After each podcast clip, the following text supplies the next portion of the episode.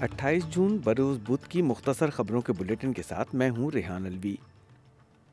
Australia میں گزشتہ سال اپریل کے بعد سے مہنگائی میں سب سے کم اضافہ ریکارڈ کیا گیا ہے، جس کے باعث اگلے منگل کو ریزرو بینک کی جانب سے شرح سود میں اضافے کے خدشات کم ہو گئے ہیں۔ آسٹریلیا کے محکمہ شماریات کے نئے اعداد و شمار سے ظاہر ہوتا ہے کہ مئی سے لے کر بارہ مہینوں میں صارفین کی قیمتوں کے اشاریے میں پانچ اشاریہ چھ فیصد اضافہ ہوا ہے، جو پچھلے اضافے سے کم ہے۔ سڈنی کے ایک سابق اسکول ٹیچر اور رگبی کھلاڑی کرس ڈیسن کو انیس سو اسی کی دہائی میں اپنی ایک نابالغ طالبہ کے ساتھ جنسی تعلقات قائم کرنے کا مجرم پایا گیا ہے۔ مسٹر ڈاسن جو پہلے ہی اپنی بیوی کے قتل کے الزام میں عمر قید کی سزا کاٹ رہے ہیں، اب انہیں ایک نو عمر لڑکی کے ساتھ تعلقات رکھنے کا مجرم بھی قرار دیا گیا ہے۔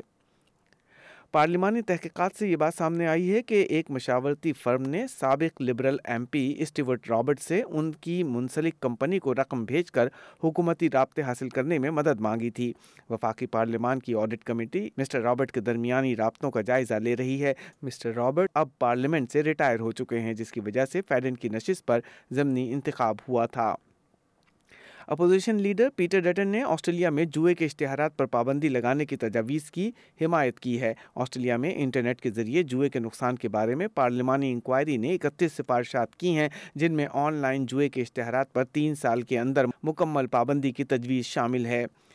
نیو ساؤتھ ویلز کی وزیر منصوبہ بندی نے آسٹریلیا کے ہاؤسنگ بحران کو حل کرنے کے لیے تعمیراتی پروجیکٹس کی منظوری کو تیز کرنے کے لیے مصنوعی ذہانت کے استعمال کی تجویز پیش کی ہے۔ ایل سکلی نے کہا ہے کہ ڈیولپرز کی جانب سے تجاویز جمع کروانے سے پہلے پروجیکٹس میں مشکلات کی نشاندہی کر کے عمارت کی منظوری کو تیز کرنے کے لیے چیٹ جی پی ٹی جیسے مصنوعی ذہانت کے پروگرام کارآمد ہو سکتے ہیں۔ یہیں پر اٹھائیس جون بروز بدھ کی مختصر اردو خبریں ختم ہوئیں۔ میں ہوں ریحان الوی اور آپ سن رہے ہیں ایس بی ایس اردو۔